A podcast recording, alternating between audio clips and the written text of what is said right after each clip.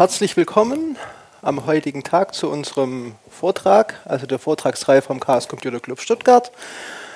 Das Thema haben Sie oder habt ihr ja schon vielleicht in der Ankündigung mitbekommen. Ähm, heute geht es über Vorratsdatenspeicherung.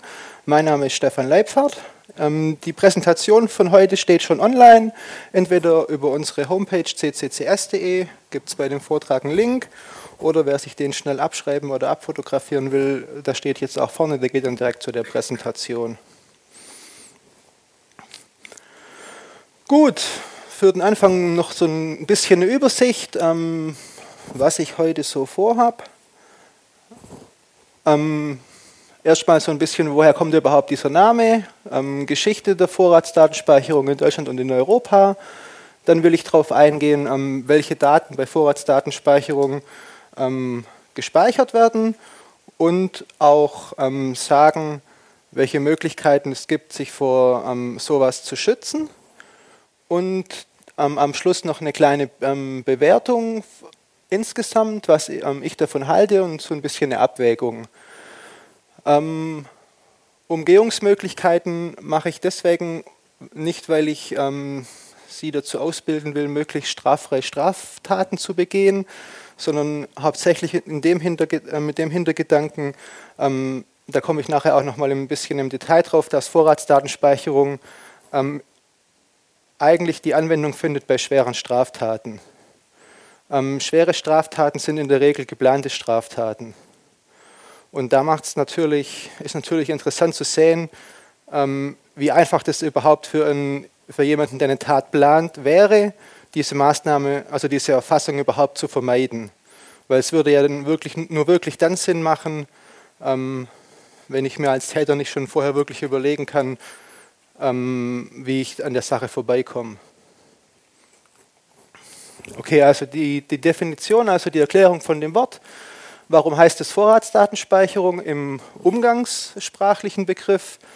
Ähm, viele Jahre haben Politiker, die, die, dieses Gesetz befürwortet haben, versucht, ähm, da einen anderen Begriff so in die Öffentlichkeit zu bringen, weil dieses, dieser Begriff Vorratsdatenspeicherung ja eine negative ähm, öffentliche Wahrnehmung hatte.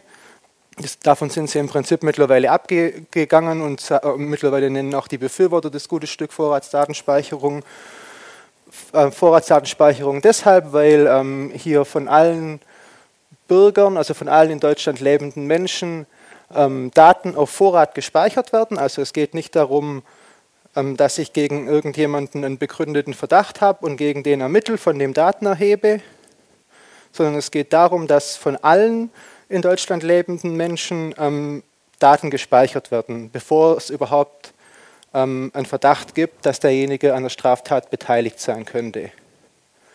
Also Daten auf Vorrat, verdachtsunabhängig, jeder ist betroffen. Ähm, in dem verabschiedeten Gesetz nennt sich das Ding ähm, Speicherpflicht und Höchstspeicherfrist für Verkehrsdaten. Ähm, da stecken dann im Prinzip drei Sachen drin. Also zum einen mal gibt es jetzt für die Anbieter die Pflicht, Daten für eine festgelegte Mindestlänge zu speichern. Gleichzeitig ist aber durch diese Mindestspeicherfrist auch die Speicherdauer begrenzt worden. Das heißt, ähm, das sagen dann wieder die Befürworter, zurzeit ist so, dass jeder Anbieter diese Daten verschieden lange speichert, manche Anbieter sogar deutlich länger als dann jetzt erlaubt. Deswegen sprechen die dann da in vielen Fällen auch von einem ähm, datenschutztechnischen Vorteil im, im, Vergleich zur Vergangenheit und versuchen das über diese Schiene positiv zu verkaufen, kann man gerne auch so sehen.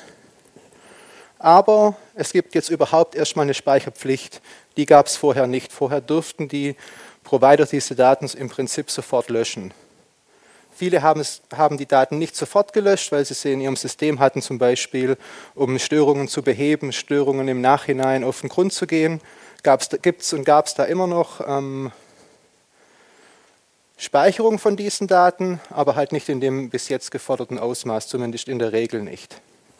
Und das dritte Wort noch, Verkehrsdaten, ähm, heißt konkret, es geht nicht um den Inhalt von der Kommunikation, also was Sie sagen, wird nicht erfasst, zumindest nicht bei Vorratsdatenspeicherung, von der reden wir ja heute, sondern im Prinzip das, was man umgangssprachlich Metadaten nennt äh, oder Verkehrsdaten, also ähm, wer, wann, wo, mit wem, wie lange. Auch da nachher noch ein bisschen mehr. Wie immer gilt, wenn Sie Fragen haben, hoch den Arm. Ich freue mich über Fragen. Ähm, wir zeichnen heute Abend auch auf. Deshalb hat mein lieber Kollege hinten in der letzten Reihe ein Mikrofon und wenn Sie eine Frage haben und die Hand heben, seien Sie so gut, warten Sie kurz auf das Mikro, dann verstehen die Leute, die sich das nachher in der Aufzeichnung anhören oder jetzt live übers Internet anhören, auch die Frage und nicht nur meine Antwort, weil das ist dann immer relativ frustrierend, so ein bisschen versuchen, Jeopardy zu spielen, was denn die Frage war. Macht nicht so viel Spaß. Wenn Sie sagen, ich möchte nicht aufgezeichnet werden, dann ähm, dürfen Sie natürlich gerne ähm, nachher noch zu mir kommen und die Frage stellen, gar kein Thema. Genau, oder Sie könnten es ähm, dem netten Herrn mit dem Mikro einfach die Frage ins Ohr flüstern und er stellt sie ins Mikrofon.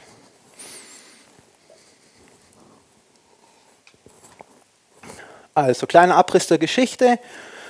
Ähm, wir, haben, wir hatten letztes Jahr das beschlossene Gesetz zur Vorratsdatenspeicherung, ist schon das zweite in Deutschland, was beschlossen wurde. 2007 gab es schon mal eine Verabschiedung von Vorratsdatenspeicherung, allerdings in einem deutlich ähm, größeren Umfang als jetzt. Da waren die Speicherfristen deutlich länger und es waren auch noch andere Daten betroffen. Damals ähm, ging es zum Beispiel auch um diese Verkehrsdaten von E-Mails, also konkret wie gesagt nicht den Inhalt, sondern nur, wer hat wann, wem, von wo eine E-Mail geschrieben. Ähm, das wurde jetzt ähm, aus irgendeinem Grund ausgeklammert.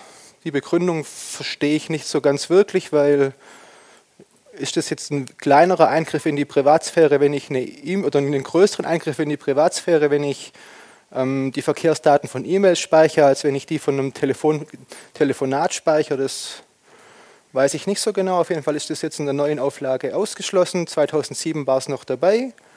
Es gab auch 2007 dann ähm, ziemlich schnell nach der Verabschiedung eine Klage vom Verfassungsgericht gegen, diese, gegen dieses Gesetz. Ähm, ja, solche Verfahren ziehen sich in der Regel eine ganze Weile. Ähm, kam dann 2010 zu einem Abschluss und wurde vom Verfassungsgericht damals für grundgesetzwidrig erklärt, ähm, musste damals dann sofort beendet werden und die Provider haben damals ähm, unverzüglich alle Daten löschen müssen, was sie dann auch gemacht haben. Schon davor gab es ähm, eine europaweite Richtlinie, also von der Europäischen Union, die von den Mitgliedstaaten gefordert hat, ähm, Vorratsdatenspeicherung einzuführen. Ähm, war auch immer dann so ein Grund für die Befürworter in Deutschland zu sagen, ja, wir müssen das ja machen. Also wenn wir das nicht machen, dann kriegen wir eine, eine böse, böse Strafe, dann müssen wir dann neben den mehreren Milliarden, die wir in die EU bezahlen, noch mehrere Zehntausend im Jahr extra bezahlen. Deswegen müssen wir das schnell machen. Wir, uns sind da die Hände gebunden. Ähm, ja, war ein Grund damals für die Einführung. Ähm, auch dieses Gesetz ist dann, wie man sieht, dann acht Jahre später vom Europäischen Gerichtshof für Menschenrechte für ungültig erklärt worden, mit einer ähnlichen Begründung wie damals vom ähm, Verfassungsgericht in Deutschland und ist ähm, wiederum deswegen hinfällig. Es gibt auch jetzt aktuell in der Europäischen, in der, in der EU keinen Plan, ähm, hier nochmal eine ähm, Richtlinie dafür zu beschließen, weil das Urteil vom Europäischen Gerichtshof auch ziemlich eindeutig war. Ähm, auch deren ähm, Kernaussage war, und ich denke, das ist so, bevor wir wirklich nachher in die Details reingehen, somit der, der Hauptgrund, ähm, warum ich das Gesetz für ablehnenswert halte, weil es einfach wie schon bei der Einführung gesagt, jeden betrifft. Also es ist verdachtsunabhängig. Und das ist so ein bisschen in der Geschichte ähm, ein Dammbruch, weil wir aus unserer ähm, Vergangenheit, würde ich sagen, ähm, es ist ziemlich unumstritten, dass wenn ich ähm, gegen irgendjemanden einen konkreten, belegbaren Verdacht habe, gehe damit zu einem Richter und der genehmigt mir eine Überwachung. Ich denke mal, das ist un unbestritten und ja, weitestgehend ohne großen Streit so, dass man sagt, ja klar, sowas kann man machen. Wir ähm, müssen ja schließlich auch in einem Rechtsstaat leben. Das heißt, ich muss auch einen Anspruch haben, dass mich die Polizei zum Beispiel beschützt und die Polizei muss Mittel haben, um das auch zu machen. Was halt hier der Unterschied ist, wenn ich nichts gemacht habe, bin ich hier trotzdem betroffen. Also meine Daten werden gespeichert, auch wenn ich ähm, keiner Straftat verdächtigt werde. Und das betrifft jeden. Ähm, noch vielleicht so ein bisschen als Vorwort, also ich bin kein Jurist und wir lesen heute auch keine Gesetzestexte. Das wäre auch ziemlich haklich, ich versuche es aber, aber, verständlich rüberzubringen, was gemeint ist. Ähm, ja, genau. Dann wird es schon wieder ein Tick juristischer. Also wie gesagt, dann reden wir jetzt letztes Jahr von der erneuten Verabschiedung von der Vorratsdatenspeicherung in der geänderten Form. Auf die Details komme ich nachher. Ähm, schön bis jetzt ist, dass dieses Gesetz zwar beschlossen ist, aber noch nicht in Kraft getreten. Weil, ähm, das ist bei einigen Gesetzen so, die ähm, großen Interpretationsspielraum haben und die ähm, Firmen, die es in dem Fall betrifft, wenn die jetzt nur den Gesetzestext lesen würden, würden die in vielen Fällen überhaupt nicht wissen, was sie konkret machen müssen. Deswegen gibt es bei solchen Gesetzen dann noch eine Durchführungsverordnung, die wiederum auch der Bundestag beschließt, wenn ich recht, wenn ich mir da, wenn ich mir da, soweit ich weiß, da wird dann, wird dann konkret geregelt, hey Provider, du musst das und das machen, du musst Daten so und so speichern, du musst sie so und so schützen, weil auch das ist ähm, einer der Kritikpunkte gewesen vom Verfassungsgericht, dass die Daten bei den Providern nicht gut geschützt sind vor fremdem Zugriff. Deswegen steht jetzt zum Beispiel in dem neuen verabschiedeten Gesetzentwurf, die Daten müssen beim Anbieter verschlüsselt gespeichert werden.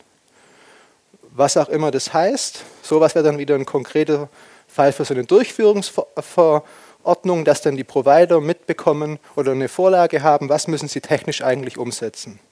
Weil Verschlüsselung kann viel heißen, es gibt hervorragende Verschlüsselung, es gibt Verschlüsselung, die völlig veraltet ist, alles ist im Prinzip eine Verschlüsselung und wenn halt jeder macht, was er will, läuft er im Endeffekt natürlich auch Gefahr, dass er irgendwas falsch macht und sich dann wieder rechtlich angreifbar macht. Soweit, so gut?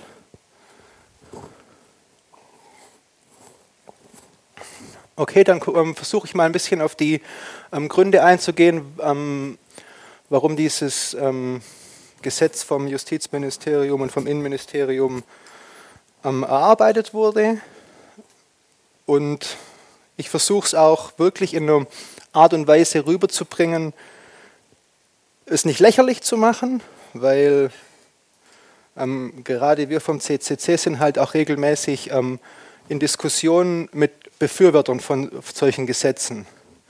Und es bringt aus meiner Erfahrung relativ wenig zu sagen, ja, ihr seid ja, ihr wollt ja nur den ähm, Rechtsstaat abschaffen und uns alle böse überwachen, ihr seid ja Witzfiguren, ihr meint, ihr habt eine böse Absicht, sondern in der deutlichen Mehrheit ähm, bin ich schon der Überzeugung, dass die Leute, die sowas befürworten, ähm, die Gefahren halt nicht wirklich ähm, verstanden haben und vielleicht auch ähm, teilweise nicht den, den, technischen Hintergrund haben, das wirklich ähm, zu verstehen, was es denn dann konkret bedeutet. Deswegen finde ich persönlich es immer wichtig zu versuchen, auf die Leute einzugehen, zu gucken, hey, warum habt ihr denn überhaupt die Meinung? Und das ist dann eine viel ehre Basis für eine Diskussion und auch ähm, bietet dem Gegenüber auch die Möglichkeit überhaupt, ähm, ja, vielleicht was mitzunehmen. Man muss ihn ja nicht ähm, gleich bei der ersten Diskussion überzeugen, aber vielleicht kriegt man ja schon mal ein Argument platziert, also den, den Menschen mit der anderen Meinung wirklich ernst nehmen und ähm, schauen, ob seine Sorgen begründet sind. Vielleicht sind sie ja unbegründet oder ich hätte eine Alternative, die sowas gar nicht nötig macht. Also die, den Leuten zuhören. Ähm, in dem Fall war es so, ähm, dass ähm, vor allem von ähm, Ermittlungsseite, also von Staatsanwalten, von Polizei, ähm, das Argument kommt, ja, in einem, bei einem schweren Delikt, also bei einem, zum Beispiel bei einem Mord, bei einer Entführung oder was auch immer, ähm, gehen wir zum Provider, wollen Daten abrufen, also wollen zum Beispiel wissen, ja, wer war denn zum Tatzeitpunkt, also welcher, wer war vom, vom Tatzeitpunkt in der Region, also konkret wir haben den Ehemann im Verdacht, ähm, hey Provider, sag mir doch mal, zu welchem Zeitpunkt war eigentlich ähm, oder wo war sein Smartphone zu dem, ähm, zu dem vermuteten Tatzeitpunkt. Und die Polizei und die Staatsanwaltschaft ähm, sagt dann halt, ähm, da, die, da viele Provider diesen, diese Daten für sie zu kurz speichern, sind die dann, wenn sie die abfragen wollen, schon gelöscht. Und ähm, so können sie effektiv viele Straftaten nicht ähm, verfolgen und aufklären. Und sehen dann für sich ihren Auftrag, also die, die, ähm, ja, sozusagen die Menschen vor Schaden zu bewahren und Verbrechen aufzuklären, also die Gesetze durchzusetzen, gefährdet und ähm, sprechen dann von einer Schutzlücke. Also sie haben keine Möglichkeit, ihren Job zu machen, weil diese Daten fehlen. Deswegen brauchen sie ein Gesetz, das die Provider dazu zwingt, diese Daten ähm, ausreichend lange zu speichern. Hört sich ja jetzt nicht so unschlüssig an. Ähm, wird aber dann im konkreten Detail ähm, dann relativ schnell bröckelig. Dann die Übersicht, was wird überhaupt gespeichert. Ähm, fangen wir an mit Standortdaten bei Telefonaten und mobiler Internetnutzung.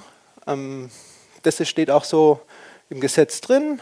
Ähm, wenn ich mich, also wenn ich von zu Hause ein Telefonat führe oder mit meinem Smartphone telefoniere, Internet nutze oder was auch immer, sind die Anbieter jetzt verpflichtet, vier Wochen lang zu speichern, von wo aus dieser allgemein gesagt Telekommunikationsvorgang stattgefunden hat. Also egal ob Telefonat oder mobile Internetnutzung. Ja, zu Hause ist das dann noch relativ ähm, einfach, weil mit meinem DSL-Anschluss ziehe ich dann eher selten um. Bei meinem Handy wird es schon ähm, interessanter.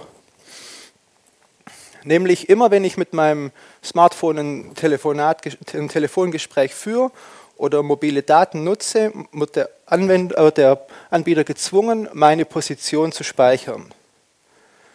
Ähm, schauen wir uns mal an, wenn man sich dann fragt, ja, wie oft, ähm, ich benutze ja mein Smartphone gar nicht so oft. Ich ich surfe vielleicht nur alle paar Stunden mal im Internet oder so. Also so oft kann es nicht sein. Da gibt es jetzt keine so eine riesige Möglichkeit, mich im Nachhinein zurückzuverfolgen. Dann, ähm, wenn man sich dann speziell die Smartphones anguckt, die ja in den nächsten Jahren sicher so Richtung 90 oder noch mehr Prozent aller Leute überhaupt benutzen, ähm, muss man sagen, dass zum Beispiel so ein Android-Smartphone aller spätestens nach 28 Minuten wieder zu Google nach Hause eine Verbindung aufbaut. Auf, ähm, Ganz einfach deshalb, weil sie ja auf ihrem Smartphone immer wieder mal eine Benachrichtigung kriegen und die Benachrichtigung ähm, rufen sie nicht immer einzeln ab. Also ihr Handy fragt nicht alle 30 oder 10 Sekunden, hey, gibt es für mich eine neue Nachricht, sondern diese Benachrichtigung kommt im Prinzip ähm, von außen aufs Handy und das Betriebssystem muss aber immer wieder mal gucken, ob überhaupt diese Verbindung ähm, entweder zu Google oder bei ähm, iOS halt zu Apple noch besteht. Und das heißt, es passiert spätestens nach 28 Minuten, sofern Sie nicht vorher irgendeine Art von Benachrichtigung bekommen haben. Also irgendeine Messenger-Nachricht, irgendeine E-Mail, irgendwas an Ihrem Gerät aus dem Internet Daten abruft wenn das nicht passiert, dann haben Sie spätestens nach 28 Minuten bei dem Android-Smartphone wieder eine Datenverbindung. Das heißt, durch Vorratsdatenspeicherung ähm, haben Sie mindestens, also circa alle halbe Stunde bei Vorratsdatenspeicherung einen Eintrag in der Datenbank, wo sich Ihr Smartphone aufgehalten hat. Ich habe jetzt bei iOS hier noch ein Fragezeichen drin, weil ich bei meiner Recherche nicht gefunden habe, ähm, wie oft iOS das macht, also Apple Smartphones. Ich gehe aber mal so vom gleichen Zeitraum aus, weil es im Prinzip technisch bedingt ist. Okay, dann noch vielleicht noch ein bisschen, wer sich jetzt fragt, ja, was ist denn eine Funkzelle? Also die Funkzelle ist im Prinzip das, was dann nachher abgespeichert wird, in, welchem, in welcher Funkzelle war mein Gerät eingebucht. Ähm, auf dem Bild sehen wir jetzt den Fall, dass das ähm, Gerät in drei ähm, Funkzellen gleichzeitig eingebucht ist, was durchaus möglich sein kann. Wenn man jetzt aber mal nur von dem einen Fall ausgeht, dass wir speziell auf dem Land oder so uns bewegen, wo die ähm, wo, die, wo so eine Funkzelle ziemlich groß ist, kann, wird dann im Prinzip im System gespeichert, okay, Smartphone von Besitzer XY war zu dem Zeitpunkt in der Funkzelle eingebucht. Auf dem Land kann die Funkzelle mehrere Kilometer groß sein. In der Stadt kommt man da auf eine Positionsgenauigkeit von wenigen zehn Metern. Also je nachdem, in der Stadt sind natürlich die, hat es mehr Benutzer, mehr Datenaufkommen, deswegen gibt es viel mehr Funkmasten, damit mehr Funkzellen ein engeres Netz und meine, die Positionsbestimmung wird dann in dem Fall genauer. Wenn das Gerät in mehrere Funkzellen eingebucht ist, kann man sowas machen wie in dem Fall. Man schaut sich halt an, ja, okay, das Signal beim einen Turm so und so und so. Aber im Prinzip, der Normalfall ist im Prinzip, der hat sich in dem Bereich aufgehalten. Also mehrere zehn bis mehrere hundert Meter, so im Groben. Reicht jetzt nicht, um zu sagen, Sie waren in Kneipe X oder in Kneipe Y, aber in der Regel ähm, reicht es schon zu sagen, waren Sie bei der Arbeit, waren Sie zu Hause, ähm, waren Sie da, wo Ihr bester Freund wohnt. Ihr bester Freund allerdings ist gerade im Urlaub und nur seine Frau ist zu Hause. Also den Schluss, der wäre dann schon möglich. Wenn auch jetzt nicht auf einen Meter genau bestimmbar, sondern halt nur abhängig von der Funkzellengröße bestimmbar. Okay? Gut, dann das nächste geforderte. Ähm, Rufnummerzeit, Dauer aller Telefonate. Also da geht es jetzt wieder um Festnetz und Mobil. Also wer, ich, Zeitpunkt, wo war ich, also zu Hause oder dann wieder die Verknüpfung über die Geschichte Position vom Smartphone. Wie lange haben wir telefoniert und wen habe ich angerufen? Oder wer hat mich angerufen? Auch hier, wie gesagt, ähm, keine Speicherung von Inhalten. Ähm, Speicherdauer 10 Wochen. Und ja, ist immer halt so ein bisschen, viele reden sich dann mit raus und sagen, ja gut, der Inhalt wurde ja nicht aufgezeichnet und ja, äh, die wissen nicht, was ich geredet habe. Sowas trägt halt nur zu einer gewissen äh, Weile. Klar, wenn ich jetzt mit meiner Frau telefoniere, dann ist das jetzt vielleicht nicht besonders ähm, vielsagend. Wenn ich jetzt aber zum Beispiel bei meinem Hausarzt anrufe und danach bei der HIV-Beratungsstelle, sagt das vielleicht schon mehr aus. Von solchen Geschichten wie zum Beispiel Telefonsex-Hotlines, Seelsorger, die ich angerufen habe, gar nicht zu sprechen. Was ich jetzt vergessen habe, genau. Ich hatte ja immer gesagt, ich ähm, gehe auch ein bisschen darauf ein, wie, ich, wie, man, wie man das jetzt in dem Fall umgehen kann. Bei den Standortdaten, ähm, Smartphone und Festnetz, habe ich leider halt wenig Möglichkeiten. Wenn ich mein Smartphone dabei habe, ich, hab, ich bin ins Netz eingebucht, dann ähm, war es das. Dann werden diese Daten in dem Fall gespeichert.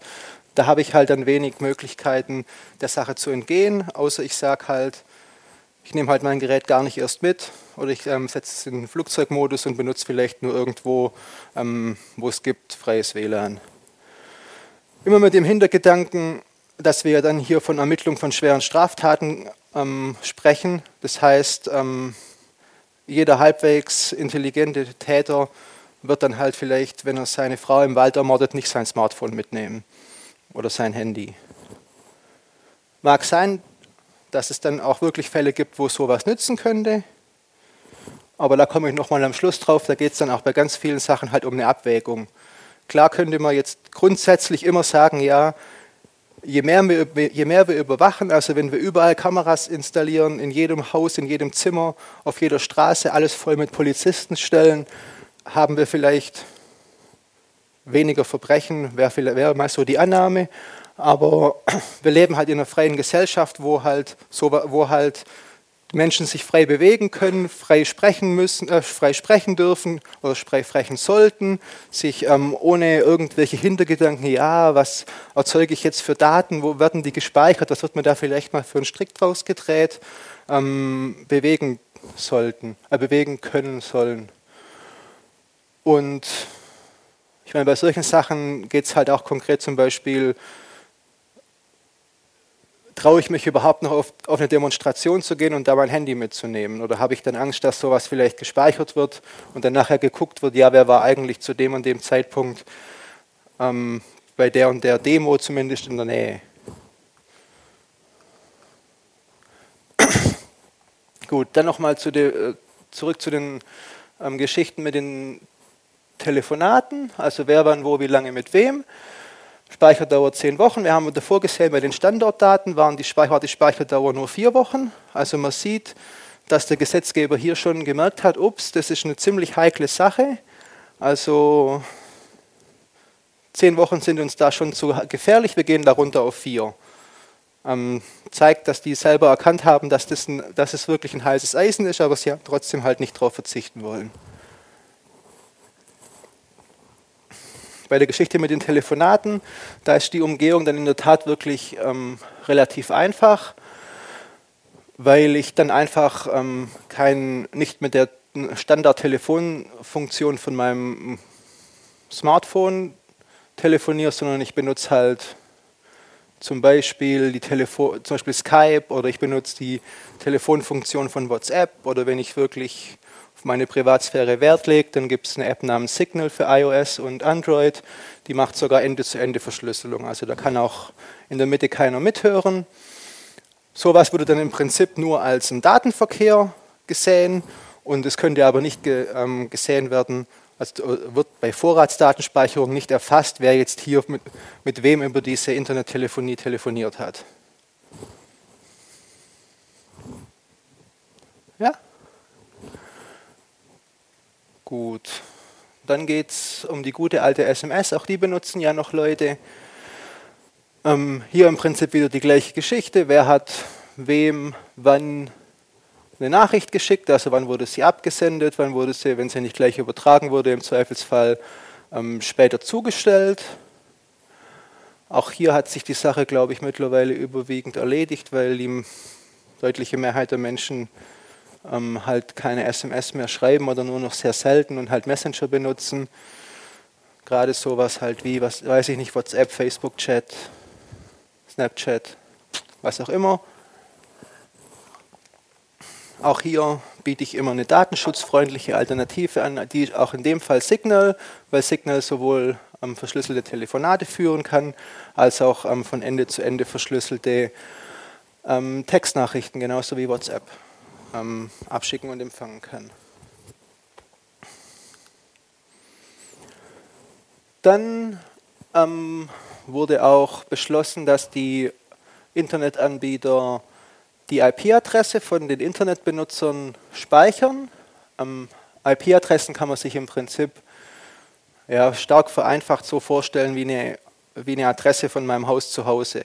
Also wenn ich irgendwohin einen Brief schicken will, brauche ich eine Adresse, an die, an die ich das Ding adressiere. Und wenn ich wissen will, wer, äh, ob das gute Stück auch angekommen ist, mache ich ein Einschreiben. Also kriegt dann einen Zettel zurück, der Brief ist wirklich angekommen. Ähm, relativ ähnlich funktioniert das im Internet in der Regel auch. Also ich habe zu Hause an meinem Anschluss eine IP-Adresse und habe irgendwo auf der Welt einen anderen Computer, der mir zum Beispiel eine Webseite anbietet. Dann sagt mein Computer zu Hause zum Computer am anderen Ende der Welt, hey, gib mir mal bitte deine Internetseite, die du anbietest und schick, mir, schick sie mir bitte an meine Adresse zurück. Ähm, linke Seite wäre jetzt eine Adresse und rechts die andere. Die sehen Sie in der Regel nicht. Sie geben ja normalerweise richtige Adressen ein, also ähm, menschenlesbare Geschichten, aber der Computer übersetzt es halt ähm, im Hintergrund in solche IP-Adressen und der Datenverkehr läuft über, darüber ab. In der Regel ist dann halt auch so, dass wenn ich zum Beispiel, also wenn ich eine Internetseite besuche, dann sieht der Betreiber von der Seite auch, welche IP-Adressen bei ihm auf der Seite ankommen und Daten abrufen. Und er speichert es in der Regel auch, vor allem dann, wenn der Benutzer nicht nur die Seite abruft, sondern wenn er zum Beispiel auch ähm, zum Beispiel in einem Forum oder so eine Frage oder einen Kommentar abgibt oder ja, ich meine, die, so, die großen ähm, sozialen Netzwerke speichern solche Adressen natürlich auch.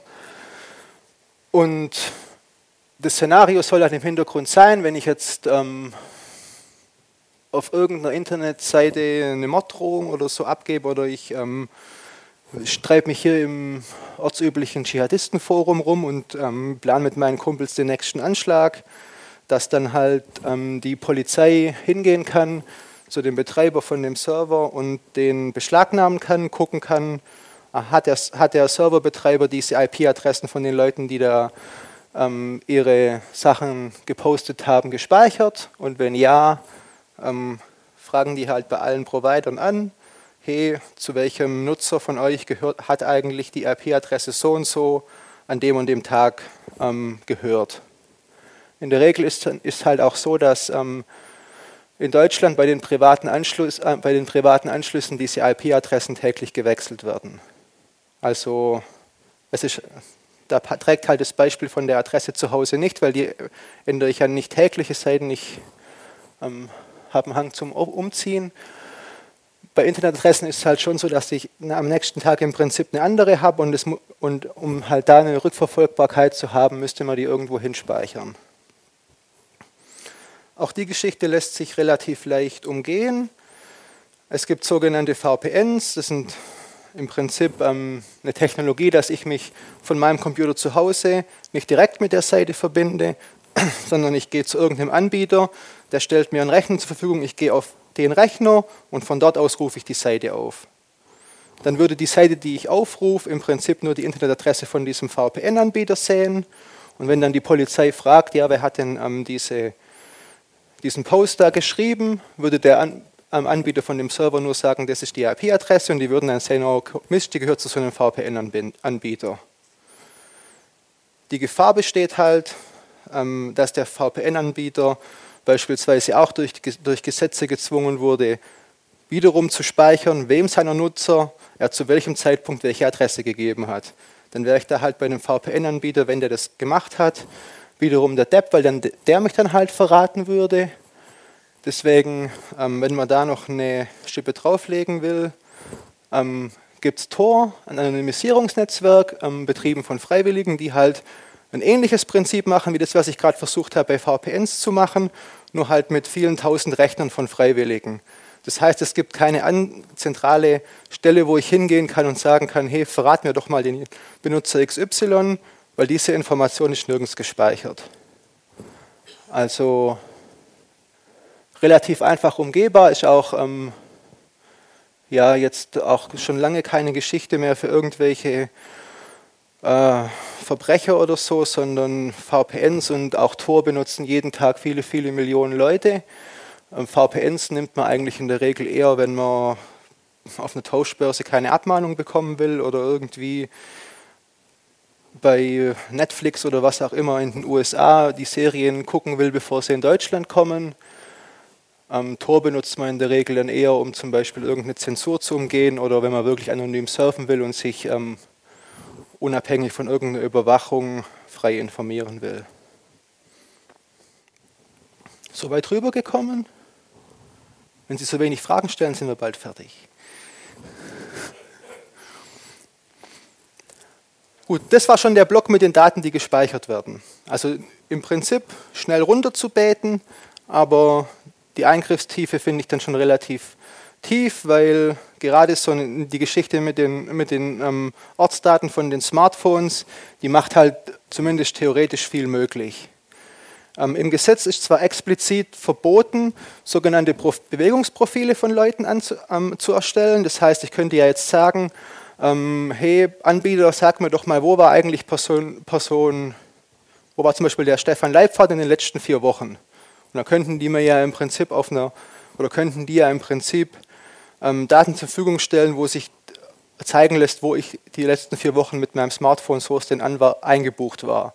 Sowas ist laut Gesetzestext nicht erlaubt, zumindest Stand heute, aber natürlich ähm, ist abfragbar, ähm, wo war ich denn zum Zeitpunkt XY. Also wann darf auf die Daten zugegriffen werden? Ähm, wurde ganz, ganz lange ähm, so verkauft, dass es wirklich nur für, ähm, um schwere Straftaten geht. Da ist dann eine ganze äh, Liste von ähm, Straftaten im Gesetzestext ähm, aufgeführt. die erspare ich Ihnen jetzt mal an der Stelle, aber da geht es dann halt nicht nur um, ähm, um Mord, sondern Mord und es geht dann auch um schweren sexuellen Missbrauch, alles wunderbar. Ähm, aber es geht auch um Drogendelikte, Schleuser, ähm, Schleu Menschenhandel und eine ganze Menge von ähm, Straftatbeständen, ähm, wegen denen man Vorratsdaten zu, zum Abruf bekommen kann. Es geht außerdem auch um Gefahrenabwehr. Also es geht nicht nur darum zu sagen, es gab ein Verbrechen, wir ähm, wollen den Täter ermitteln, sondern es geht auch darum, ähm, wir haben jemanden unter Beobachtung, von dem wir glauben, dass er irgendwann bald eine große Straftat ähm, durchführt und auch in dem Fall darf dann auf Vorratsdaten zugegriffen werden. Auch da gilt ein Richtervorbehalt, also bei den ersten zwei Punkten gibt es einen Richtervorbehalt, das heißt, die Polizei oder die Staatsanwaltschaft können nicht einfach nur ähm, hingehen und sagen, ähm, hey, Anbieter, gib mir mal die Daten, sondern, und da kommt es jetzt auch nochmal auf diese vorhin angesprochene ähm, Durchführungsverordnung an, wie das dann konkret abläuft, aber es sieht so aus, als ob man dann immer noch zu einem Richter gehen muss, dem vortragen will, warum er diese Daten braucht. In einer idealen Welt prüft er dann sorgsam, ob, sich, ob das jetzt wirklich begründet ist und sagt ihnen dann ja oder nein. Leider ist das in der Praxis ähm, nicht wirklich so. Die Statistiken zeigen da ganz klar, und das ähm, sagen auch die Richter, die sowas dann in, ihrem täglichen, in ihrer täglichen Arbeit ähm, machen, dass die einfach massiv überarbeitet sind. In der Regel da halt ein paar Minuten haben, sich den Fall anzugucken und selten bis nie so einen Antrag ablehnen. Also es ist mehr oder weniger eine Formsache, wenn es halbwegs plausibel begründet ist. Der Richter hat nicht die ähm, zeitliche Möglichkeit, wirklich zu überprüfen, ob alles, was im Antrag ähm, stimmt, steht, stimmt. Also er wird es in der Regel durchwinken. Was sich dann so im Nachhinein herausgestellt hat, ähm, nachdem ganz lange gesagt wurde, ja, nur wirklich bei schweren Straftaten zur Gefahrenabwehr und dann schaut immer ein Richter drüber.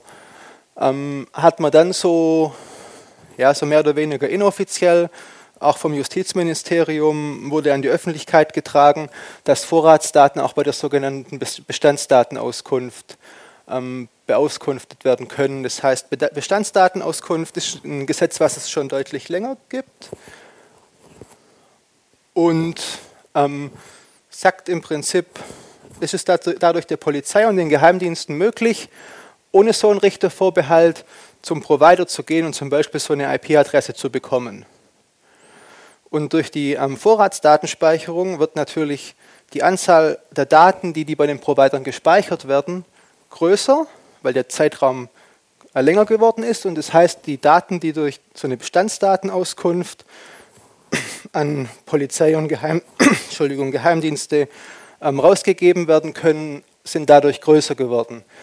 Das heißt, es, gibt nicht, es ist nicht mehr alles unter Richtervorbehalt, sondern so eine Bestandsdatenauskunft gibt es ohne Richtervorbehalt und die wird in Deutschland so circa statistisch gesehen alle fünf Sekunden durchgeführt. Also da man da ja keine auch als Anbieter keine Möglichkeit hat zu sagen, nee, ich will hier einen Gerichtsbeschluss sehen, sondern der Anbieter muss die Daten rausgeben. In der Regel sind ganz oft sind es halt IP-Adressen oder Namen zu Telefonnummern, solche Geschichten. Ähm, können dies beliebig oft abfragen, müssen die Daten bekommen und ist so im Prinzip so ein, halt so ein, so ein kleines Hintertürchen hinter diesem Richtervorbehalt.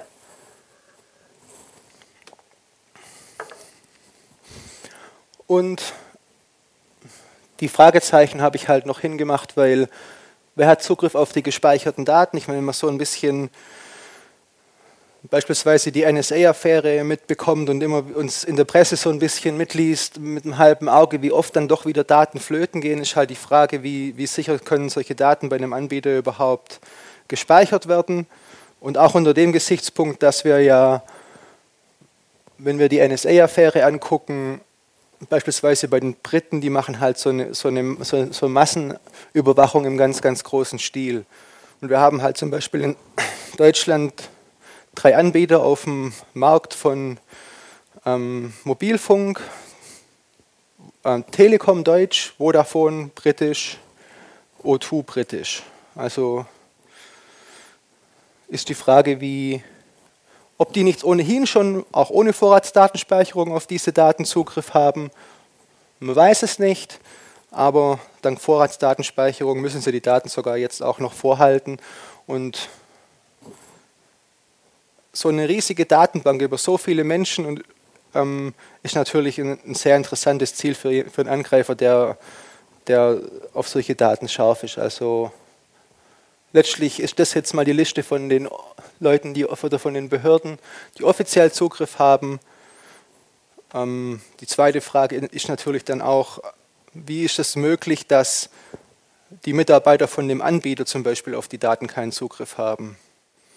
Also da müsste man dann schon technisch ähm, gute Konzepte vorhalten, um das hinzubekommen, dass der Anbieter die Daten zwar speichert, aber selber nicht darauf zugreifen kann. Also technisch möglich wäre es vielleicht schon, aber mal schauen, was dann diese Ausführungsverordnung da noch so für Überraschungen birgt.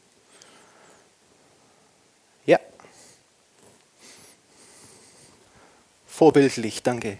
Was, was, versteht der Gesetzgeber unter schwere Straftaten? Wenn ich zum Beispiel jetzt Geld hinterziehe, ist es auch dann eine schwere Straftat oder eine Gefahrenabwehr? Äh, also wenn ich jetzt Finanzamt jetzt betrüge um mehrere Millionen, ja zum Beispiel, ist es auch eine schwere Straftat? Also das wird dann auch gespeichert oder ist es jetzt nur bei Mord, Totschlag oder was weiß ich? Ja, also darunter? Prinzipiell als Steuerhinterziehung halte ich jetzt nicht für eine schwere Straftat, aber wie gesagt, bin, ich bin kein Jurist. Zum einen ja, habe ich hier kein Internet, super. Ähm, also ich habe zum einen in der Präsentation den Gesetzestext verlinkt, den gibt es ja auch, der ist ja auch frei verfügbar. Also ich habe hab die Punkte überflogen, habe sie jetzt nicht alle präsent, aber mit Steuern habe ich da jetzt wenig gesehen.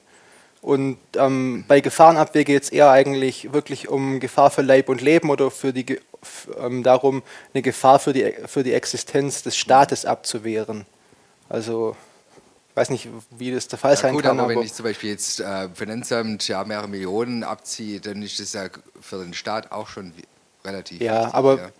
Ja, bei Finanzdaten wüsste ich jetzt nicht, welche Daten bei Vorratsspeicherung erfasst werden würden, die jetzt da ihre Finanzströme irgendwie offenlegen würden. Mhm.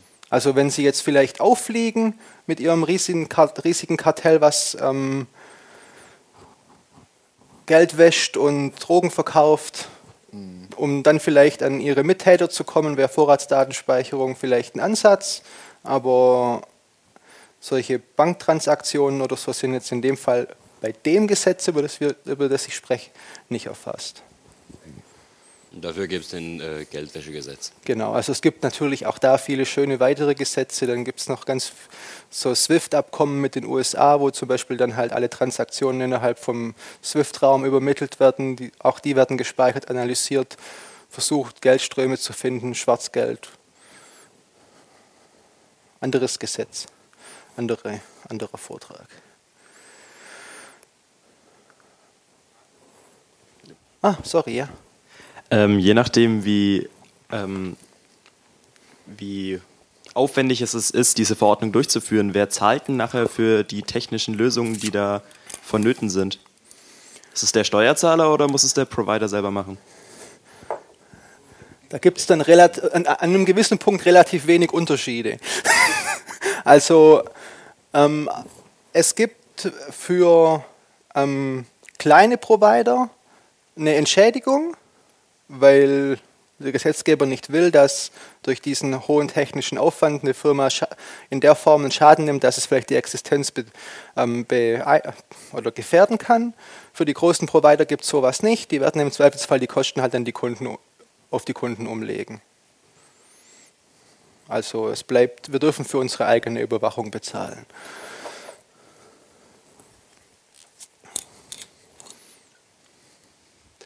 Ähm, du hast gesagt, es darf kein Bewegungsprofil gemacht werden.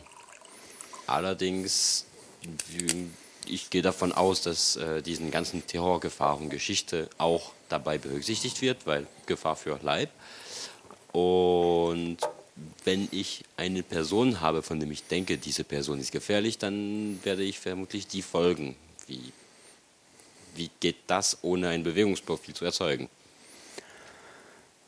Interessante Frage, da kommt es dann wirklich wieder auf den, vermutlich auf den konkreten Fall an und was der Richter dann auch genehmigt und was beantragt ist. Es soll halt, wie gesagt, nicht möglich sein, dass ich mit dieser Frage überhaupt an den Provider rangehe.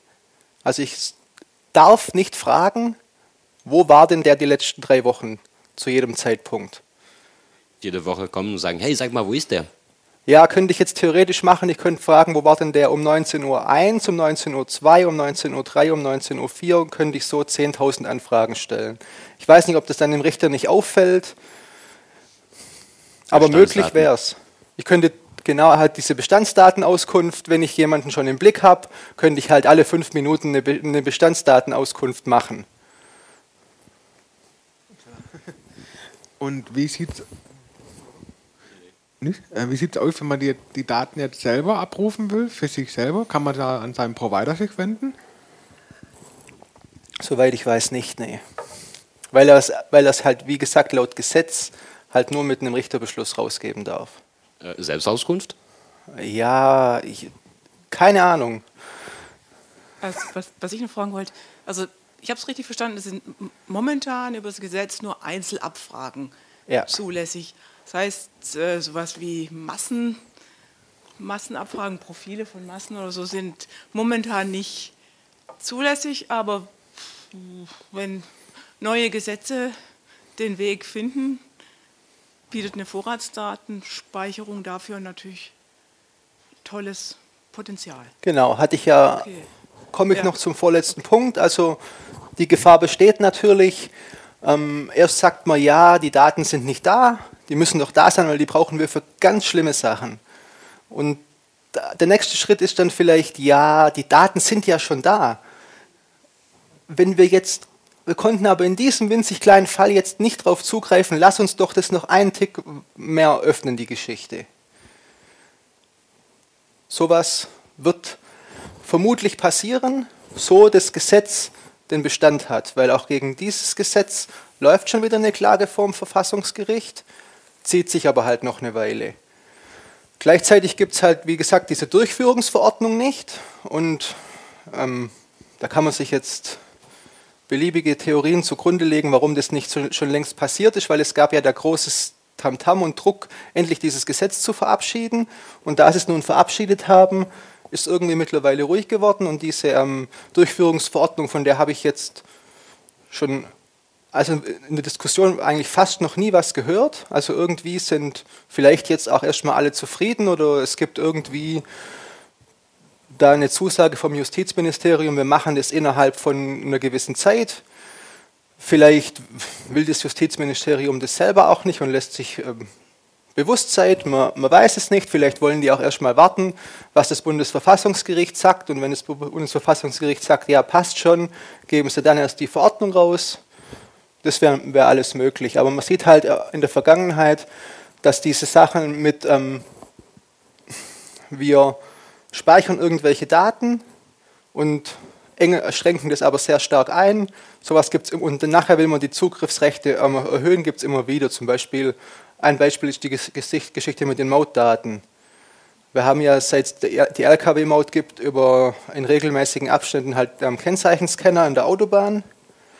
Also diese schönen Tore, durch die sie immer durchfahren, die speichern halt jede, jedes Kennzeichen. Und es wurde immer gesagt, das wird, ist rein zu Abrechnungszwecken und wird nie zur Strafvermittlung hergezogen werden. Also macht euch keine Sorgen, versprochen, versprochen, nur, zu, nur zur Abrechnung bei Toll Collect. Und es dauert dann halt immer nicht allzu lange. Dann ähm, gab es mal einen Fall von einem Menschen, der hat auf, Auto, ähm, auf der Autobahn immer wieder aus dem fahrenden LKW raus auf, ich glaube, Autotransporter geschossen. Und hat, wenn ich recht gehe, glaube ich, sogar jemanden mal, einen LKW-Fahrer mal verletzt. Und dann hat es halt schon angefangen, ja, man müsste doch eigentlich mal gucken, wer dann in den entsprechenden Zeiträumen immer auch bei dem LKW vorbeigefahren ist. Wenn man, weil der das so oft gemacht hat mit der Zeit, kriegt man da sicher jemanden in den engeren Täterkreis. Also mit sowas fängt es immer an. Ähm, beliebt sind halt immer die gleichen Geschichten, halt irgendwie Terrorismus, Drogen, Kindesmissbrauch, die halt da immer so den Einstieg machen und dann kommen immer mehr Sachen dazu. Ähm, halt im Hinterkopf behalten, auch jede weitere Verschärfung oder Ausweitung von dem Gesetz würde dann wieder vom Verfassungsgericht landen. Aber es ist so ein bisschen eine, eine traurige Routine geworden, dass ähm, halt solche Sicherheitsgesetze irgendwie ähm, entlang von Verfassungsgerichtsurteilen geschrieben werden. Also ich schmeiß mal was in, schmeiß mal ein Gesetz oder ich verabschiede mal ein Gesetz, dann kassiert es das Bundesverfassungsgericht, dann gucke ich im Urteil, ja, was erlauben mir denn die gerade noch? Und das beschließe ich dann halt. Ähm, ja, kann man von halten, was man will. Ich meine, klar, man kann argumentieren und sagen, ja, alles okay, wenn ich ein verfassungskonformes Gesetz oder ein grundgesetzkonformes Gesetz beschließe. Kann niemand was dazu sagen, aber ich denke, man sollte halt immer eine Balance finden zwischen den zwei Extremen. Und wenn ich mich halt nur an der äußersten Grenze von der Verfassungsmäßigkeit orientiere, dann ist die Balance halt weg, sondern dann ist ganz klar halt hart an der Grenze. Okay, dann gehe ich noch ein bisschen durch die Kritikpunkte. Ah, Entschuldigung, ja. Äh, ich hätte äh, vielleicht mehr Kommentare als vielleicht äh, Fragen und Antworten auf einige Fragen, die Sie nicht beantworten konnten.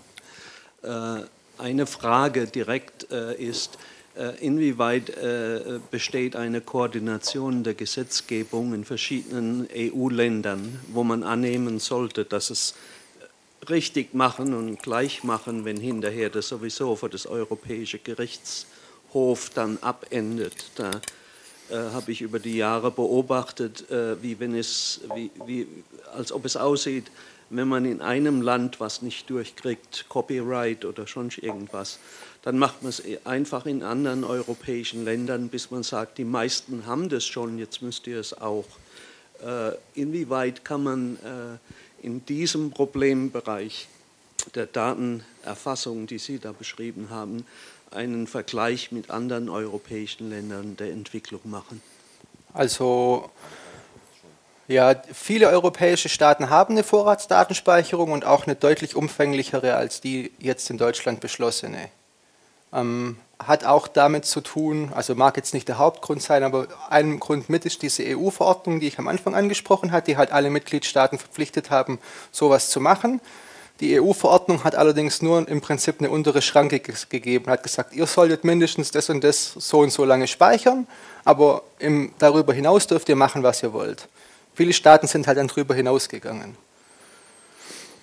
Ähm, wir sind da in Deutschland fast noch am unteren Ende von solchen Maßnahmen. Es gibt aber wirklich auch Länder, die haben sowas gar nicht oder auch gar nicht mehr.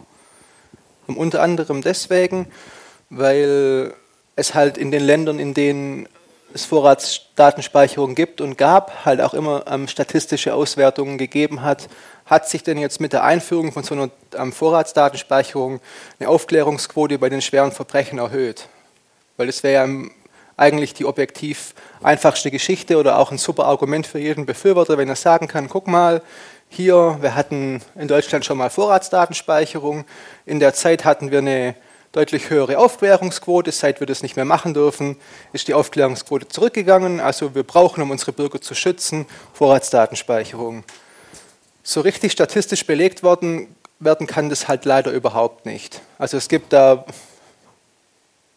EU-weit und überhaupt keinen ähm, wirklichen Nachweis, dass sowas Wirk Wirkung hat. Weil sowas wäre, wie gesagt, das erste Argument, was ich dann als Befürworter vorbringen würde gleichzeitig macht es dann halt wieder die Frage, warum will man sowas überhaupt noch ein bisschen drängender? Vielleicht einfach nur aus der einfachen Logik raus, die ich versucht habe am Anfang darzustellen, mit einem einfachen Beispiel. Ja, da mag es vielleicht theoretisch möglich sein, dass es was hilft, aber in der Praxis ähm, hilft es im Prinzip nicht. Ähm, genau.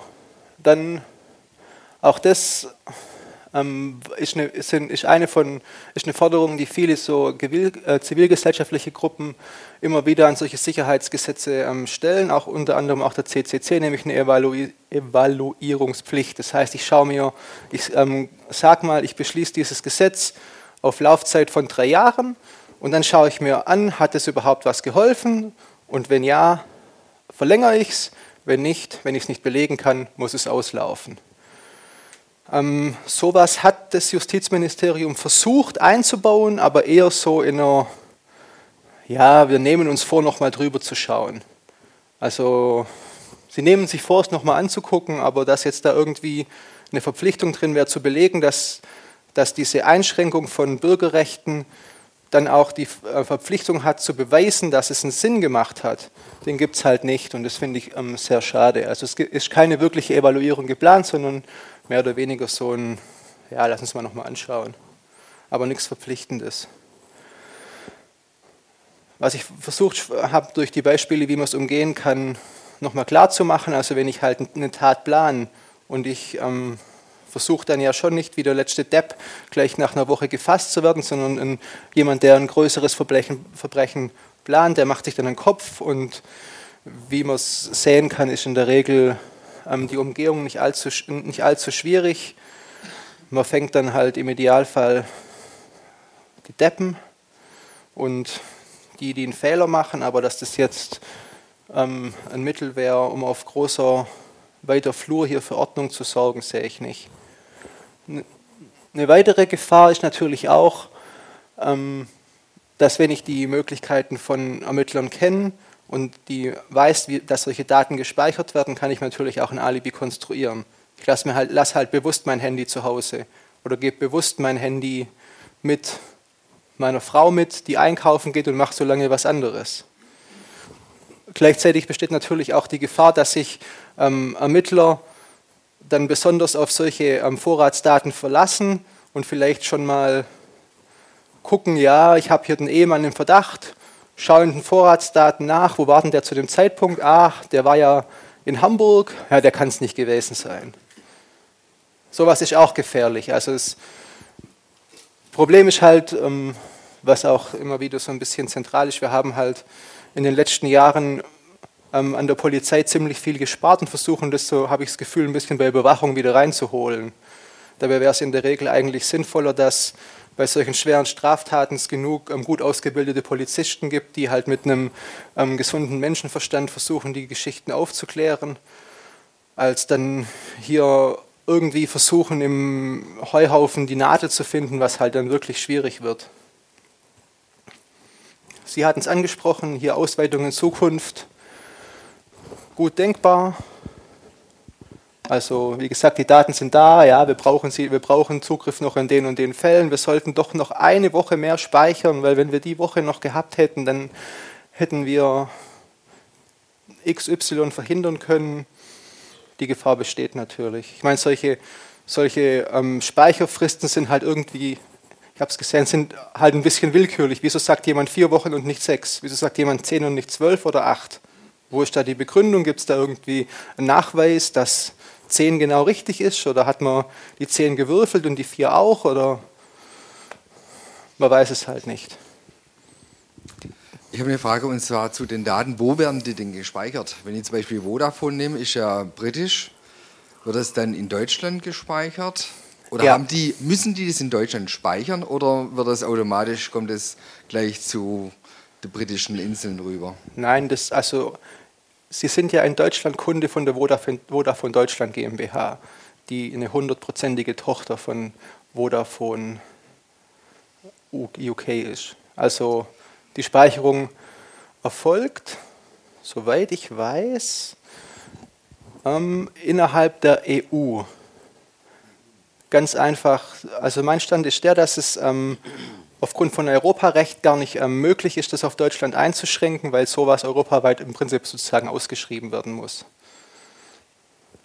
Ich weiß nicht, wie es für äh, Vodafone ist, aber es gab vor zwei, drei Jahren einen sehr netten Vortrag über einen ähm, Ermittlungsrichter, glaube ich, der versucht hat, die Daten von Facebook zu bekommen. Das äh, war interessant. Das ist in unser Archiv. Einfach gucken. Ja. Also auch da vielleicht nochmal auf die Durchführungsverordnung schauen, was dann da konkret drin steht. Ich meine aber im Gesetz des Texts ist eine Speicher innerhalb, eine Speicherung innerhalb von der EU vorgeschrieben. Gut, das kann man hoffen, dass es, oder hoffen will ich jetzt nicht sagen, aber es wäre es ja vielleicht möglich, dass, die, dass Großbritannien dann bald nicht mehr dazugehört, dann wäre vielleicht das Problem gelöst. Also, nee.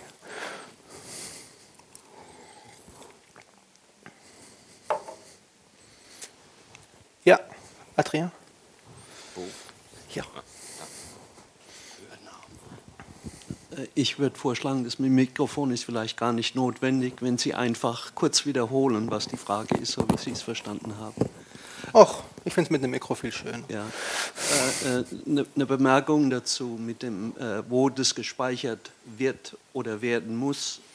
Da kommt noch die Frage dazu, wo es nicht gespeichert werden darf mit dem Safe Harbor Gesetz. Das heißt also, in diesem Fall müsste es in Europa gespeichert sein aber darf es auch kopiert werden in den USA oder wo auch immer die Firmen ihre äh, großen äh, Wolken haben. Und in dem Fall äh, äh kommt es darauf raus, äh, dass die EU mit USA oder anderen Vertragspartnern Verträge schließen müssen, dass die Daten entsprechend dem europäischen Sicherheitsgesetz gespeichert werden müssen und nicht einfach anders gespeichert. Aber dass sie nicht raus dürfen aus Europa, das besteht noch nicht. Okay, also mag sein. Ich bin aber jetzt auch ehrlich gesagt nicht so ein großer Fan von der Diskussion, ob die Daten bei einer britischen Firma in Deutschland gespeichert werden oder ob die deutschen Daten bei einer britischen Firma in Großbritannien gespeichert werden, weil wenn die britische Regierung auf die britische Firma, sei es durch Gesetze oder auf anderem Weg Druck ausübt, die Daten rüberwachsen zu lassen, dann wird es passieren, ob die jetzt in Deutschland gespeichert sind oder in Großbritannien. Also ich meine, die, die im Zweifelsfall für, für, ähm, brechen Geheimdienste in so einem Fall halt einfach bei den Anbietern ein und holen sich die Daten. Ja, wie die NSA-Affäre zeigt, passiert sowas. Ja, ich, ich versuche wenig zu spekulieren. Okay. Ähm, ja, wie haben wir im Prinzip jetzt schon abgedeckt, Daten bei den Providern nicht sicher. Weil sicher gibt es sowieso nicht, wenn dann gibt es schwierig dran zu kommen und die technische Umsetzung wird zeigen, was da passiert, aber im Prinzip wenn man es wirklich böswillig sehen will, könnte man die Daten, bevor man sie ja irgendwo sichert, speichert, schon, wenn sie im Prinzip das erste Mal anfallen, irgendwo anders weitergeben oder wie auch immer abzweigen. Also die Sachen wirklich sicher, dafür zu sorgen, dass da nie jemand anders drankommt, ist sicher illusorisch. Ist auch mit ein Hauptgrund, warum das Verfassungsgericht 2010 ähm, das Gesetz für nichtig erklärt hat weil halt ähm, überhaupt nicht sichergestellt war, dass die Daten mit den Anbietern ähm, sicher untergebracht sind. Jo, Fragen haben wir schon viele gehabt. Kontaktdaten von mir. Am Sonntag sind Landtagswahlen, gehen Sie schön wählen. Außer Sie sind AfD-Wähler, dann bleiben Sie besser zu Hause. Oder Ausländer, genau, dann müssen sie zu Hause bleiben. Zumindest dürfen sie nicht ins Wahllokal. Oder sie dürfen ins Wahllokal, aber dürfen keinen Zettel abgeben, oder? Ich hätte eigentlich mal Helfer werden sollen.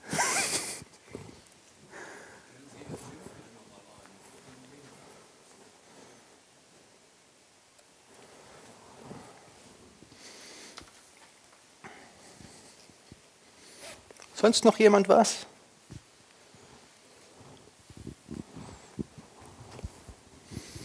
Du hattest ja vorhin äh, die Telefonalternative Signal vorgeschlagen. Ja. Jetzt ist aber das Problem, so schön Signal auch ist, dass, es nur, dass man nur über den Google Play Store bekommt. Und wenn man es jetzt irgendwo halt als APK-Datei runterlädt, dass er dann halt trotzdem eine Registrierung auch erfordert oder eine kurze Verifikation und so. Also es ist halt doch ziemlich an Google gebunden und ich habe gehört, man muss das dann halt selber kompilieren, die Quelle ist ja offen, wenn man unabhängig von Google nutzen will. Okay, ähm, ja, aber geht in dem Fall am Thema vorbei. ganz einfach, aus einem ganz einfachen Grund. Wenn ich von Sicherheit oder von Privatsphäre spreche, muss ich mir immer überlegen, vor wem ich mich schütze.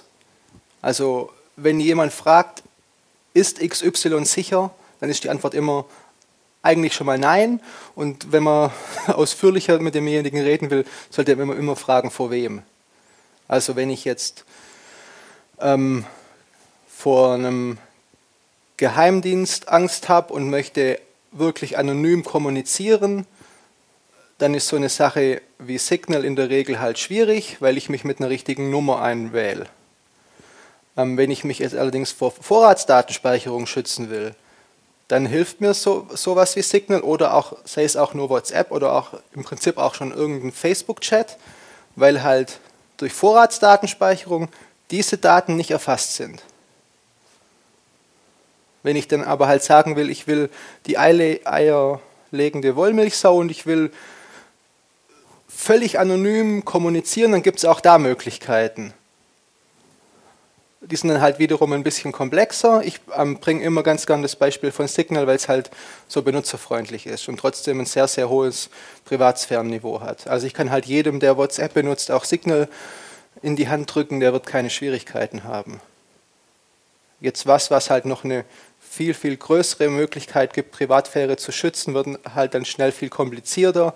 Gleichzeitig finde ich es halt immer schön, wenn ich so ein Tool auch meiner Mutter oder meiner Oma auf eine einfache Weise nahebringen kann, weil es bringt mir halt wenig, wenn ich wie in der Vergangenheit im Prinzip super Technologie habe, die halt keiner benutzt und gleichzeitig die Mehrheit der Leute halt Sachen benutzen, die für sie für ihre Privatsphäre schädlich ist. Und da ist halt, finde ich, Signal ein guter ähm, Zwischenweg. Aber wie gesagt, da muss halt jeder für sich gucken, vor was will ich mich schützen. Und im Prinzip vielleicht auch, ähm, bin ich ein besonders großes Ziel. Noch jemand Fragen? Öffentliche? Gut, dann sage ich Dankeschön.